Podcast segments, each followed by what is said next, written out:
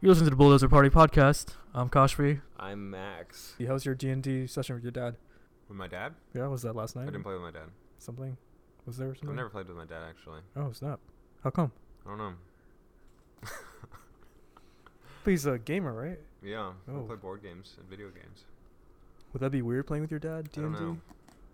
I'd probably be embarrassed. Huh? Explain that to He me. embarrasses me a lot. He embarrasses you, or are you embarrassed by? Just like I don't Explain. know. It'd just be It weird. would be, I would be self-conscious. I think. But he's like, you're I think Luke. that's a better answer to your question. I, I think I would be self-conscious playing, and I think being self-conscious is a barrier to improvising Oh. and being like free. So are you to- saying like he'd be like Max? Why would you do that? I don't know. You're the son I raised. I don't know. Part part of the fun of D and D as well, even though I think I've m- moved beyond this phase, is the fact that it's this role playing experience where you can do things that you don't normally do in real life, and a lot of times new players especially will push those boundaries and- and become. There's actually a term for it in the D and D community: murder hobos, Murder hobos. where people will just instead of you know being the valiant knight and completing the quest and doing this honor doing honorable deeds, they'll just see how much they could kill and steal and just pillage their way across the oh, world. it's my turn. Um, I want to kill Yeah, him right now. exactly. Just because Roll you- the dice. just because it's ab- it's exploring the absurdity of it of like this social encounter and like the in D&D it's you know in the, this fantasy middle ages setting everyone's got swords on them and stuff it's like what's stopping you from just killing that guy what's what would happen you just want to see what would happen if you do it maybe even to put some unnecessary pressure on the dungeon master who has to decide how to now deal with this when they had prepped uh, a, a lovingly crafted and interesting story for you to play through, and now they're Oh, just no. killing everyone. Max is referring to the time where I'm not I speaking from experience at all. where I went murder hobo on his game. Oh no, you you have been the, one of the lesser offenders of my career. by far. But come on, Max, you've never been a murder hobo when you started out. Um, Sure, I was. Yeah, wasn't it fun? Yeah. Yeah. Give these kids a break. It's the Well, new why were Oh, I upset power. about that, then? oh, that's why. It'd be, I think it'd be weird to play with my dad. I don't know what he would do. I don't want to know. but the game this weekend was actually kind of interesting because we finished up a D&D campaign recently. I didn't uh, one where I actually didn't have to be the dungeon master for once. I could play a character, so that was a fun change of pace. And wanted I wanted to propose a different game system. So we didn't actually play Dunge- Dungeons and Dragons. We played a game called Fate, which is like a different rule set, even though it's a similar idea of sitting around making a character and role playing. A different uh, it, it, it is run in a different way, and it's setting agnostic. So you could do a fantasy medieval game, but it's totally up to you if you want to do Star Wars, space aliens, if you want to do like Dragon Ball Z, if you want to do 10,000 BC, cybernetic samurai, something like whatever you want, it can do. Um, so they decided they wanted to do a Western. Last week, we did our first uh, prep session where we made characters and decided what, what type of world we wanted to do. So this weekend, I watched a Western movie Oh, which one?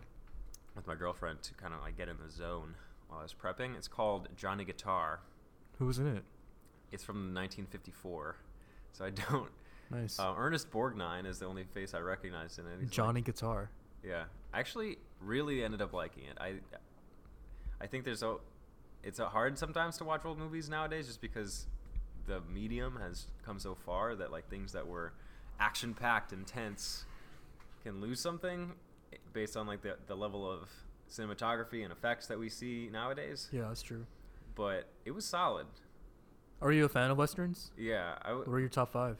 I was raised uh, watching westerns. So and like the Magnificent Seven. Was, Magnificent Seven is probably my top. Yeah. Um, with the, a lot of John Wayne movies, like the Um, True ri- Grit. original True Grit. yeah. Um, Big Jake is actually a John Wayne movie that my brother was named after. Big Jake. Just Jake is. Cool. he's, just, he's not. He's just called regular Jake. But based on But I Big think Jake. he's named after that movie. Okay. And The Cowboys is a John Wayne movie. Yeah. Um, I on my two watch list are the Sergio Leone Mhm. spaghetti westerns. Like, okay. You're probably familiar with um, The Good, the Bad, and the Ugly. Oh yeah, yeah, yeah. The classic musical theme. The Oh, that one. Oh yeah. um, I started watching it the other night actually, but I What's the was- name of the movie? Just in The case. Good, the Bad, and the Ugly. The good. Right, right, right. It's part of a, tr- a trilogy ish with Clint Eastwood. Um, oh, Clint Eastwood made his bread and butter in those westerns, right? yeah, they're kind of silly because they're like super low budget affairs. They're filmed in Italy where like production costs were way cheaper. A lot of times the audio is super off because they just didn't even have microphones on set or for whatever reason. So they all the voc- the voices are like dubbed in afterwards and like they don't line up with the mouths very well. But a lot of the, cin- the cinematography is really impressive with like the scenery and the characters are are funny, like caricatures, these very over dramatic lives, and So are you a fan of Quentin Tarantino? I think so. I'm not. A, I'm not. No. Well, no. I. Whenever people ask me if I'm a fan of something, I think I probably overthink it. Mm-hmm. To me, fan is short for fanatic. Oh, okay. Like, you can't get enough of this thing, and you like know all the trivia about it. So no, I'm not a fan in that way. Okay. But I do like Quentin Tarantino's movies. okay, that's true. I there are do things I am a fan of. Like the movies. I think he's a little uh, self-indulgent sometimes. just a little, like with- just a little. with- there, they, I don't think many of his movies need to be as long as they are. Um, but there are always very memorable scenes and lines and characters, and I think that's Oh, the Hateful Eight was the last one I saw. yeah. I didn't see that. one. That actually. was super long. I totally agree. That movie could have ended so much earlier. um, and how about how do what do you, f- how do you feel about those remakes of the old John Wayne movies like True Grit with uh, that was really good too. With, yeah. uh, who's in? Who's the uh, Jeff Bridges? Yep, I the thought they did dude, well with that. Matt Damon, and that new girl Haley something. Matt Damon was in that. Matt Damon was LaBeouf, LaBeouf, The beef, LaBeouf. really. The beef, Shia LaBeef. Yeah, thank God he wasn't in that. I don't. I can't remember. I can't believe I forgot Matt Damon was in it. You know, Matt Damon is low key in so many movies. People just forget that. Oh, Matt Damon was in that one. Uh,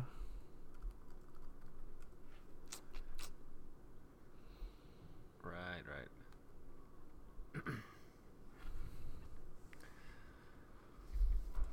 then the game went pretty well. I tried to come up with this scenario. It's, it's different crafting a Western scenario than a medieval fantasy one. Red Dead Redemption. Yeah, I, play, I played the hell out of that game, yeah. actually. Westworld. Why, I recently finished season two. Did you Nice. watch it? Season one.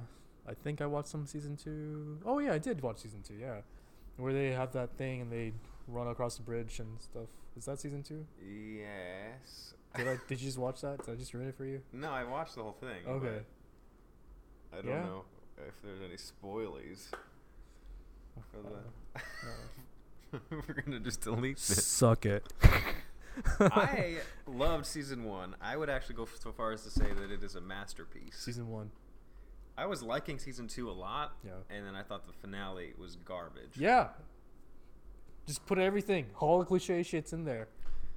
I thought it was paced terribly. Like all these characters show up in the same place when the previous episode there really was no indication that they were going to meet up with each other immediately. Like I mean, people are going to the same vague area, but I, I, don't- I don't need to get into it. I have a lot of criticisms. I think it was lazy. They did that whole memento thing where he was just like, "Where am I? Is this reality? Is this a flashback?" With that, That's the thing that I right? the my biggest criticism won't take too long.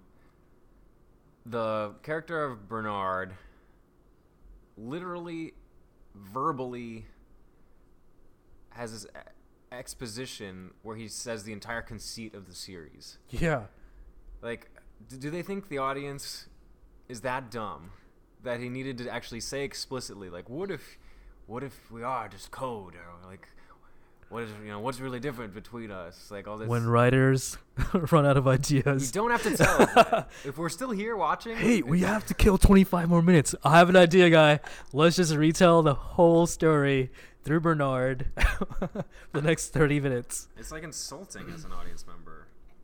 You've because you're thinking about this. stu- That's why it's good. It's this thought provoking thing, and you you can kind of come to your own conclusions about it. And then he literally just says it. He doesn't say an answer, but he's like, "In case you haven't got it so far, this show's about whether robots and people are really that different. Yeah. Pretty troubling to think about, huh? Like that's kind of how the, the series ended for me. Yeah. It's like, yeah, I get it. You didn't have to tell me.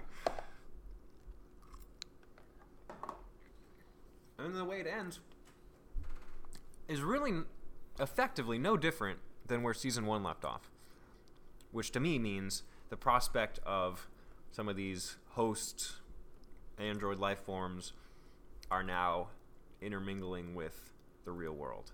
Like that's how season one ended. With she got on the train and was leaving, and then decided to come back. Like Season two, she ends up on the boat, right, or plane that she's going away on. I don't remember, yeah. but she. It's the same thing. Like Same thing. they're oh they're they might be in the world now. What's gonna happen? That was the same way the season one ended. Pretty much. Do you know if they plan on making any more? Probably. It's They Probably made a lot of money. I don't think they should make any more. they. Yeah. Ed Harris as well. I think he did a, has done an amazing job. His character, was just thrown to the wayside at the end.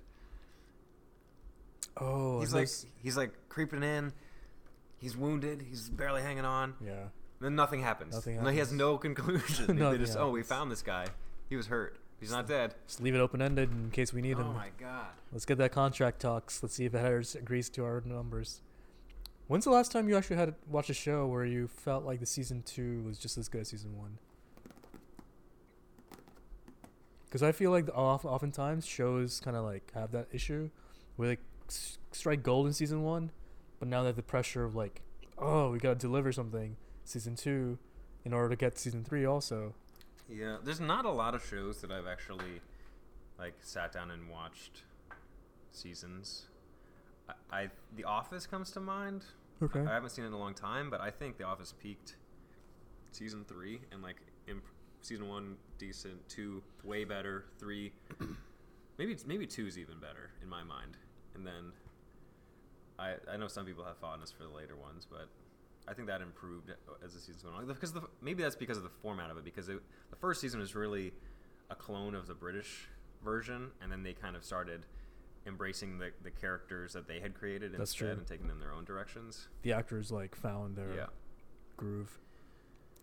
Does Breaking Bad come to your mind? I haven't seen it. Oh, I've seen some of it. One of my roommates was watching it, so I've seen a lot of the Sopranos. key moments. I haven't No. seen it. Um, what else we got? Walking Dead. Nope. Nope. Okay. Um, Gonna have Game to. of uh, Thrones. I well, I, I haven't seen it. Oh. So, have you watched Game of Thrones? hmm read it, Read it. watched it. Big fan. Big fan. Bored now. Takes Bored. too long. Sixth and seventh book's never gonna come out.